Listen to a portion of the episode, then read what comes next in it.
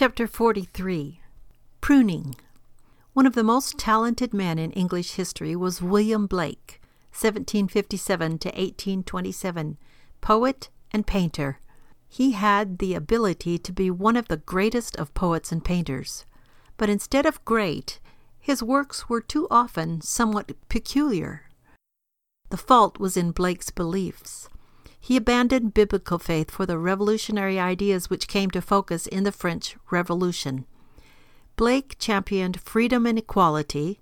He believed passionately in free expression, free growth, and the absence of compulsion and discipline.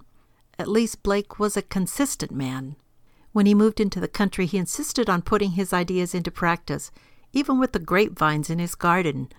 He strongly opposed all pruning.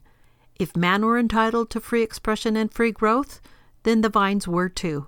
If man should live without compulsion or discipline, then no nasty farmer could cripple his vines by pruning and tying them.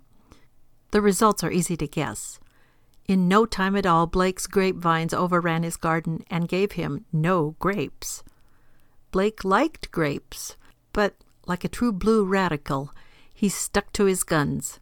No pruning. Something else, no doubt, was responsible for his lack of grapes.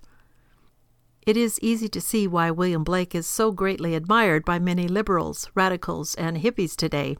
He was one of their spiritual fathers. The rejection of all discipline and compulsion, the anarchistic emphasis on freedom and equality, all these things Blake gave romantic expression to. For Blake, pruning and discipline were the works of the devil.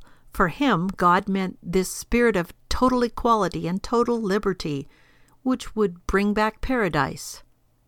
Child psychologists have also held to similar ideas, but instead of producing angels, they have produced hell raisers and hippies. The impulses and whims of both child and man need discipline and pruning the discipline of parental care, civil law, and social disapproval and approval. As Solomon observed, the rod and reproof give wisdom, but a child left to himself bringeth his mother to shame. Proverbs 29:15. One thing must be said for Blake. He was consistent and true to his convictions. What was good enough for man was good enough for the grapevines, no pruning in either case.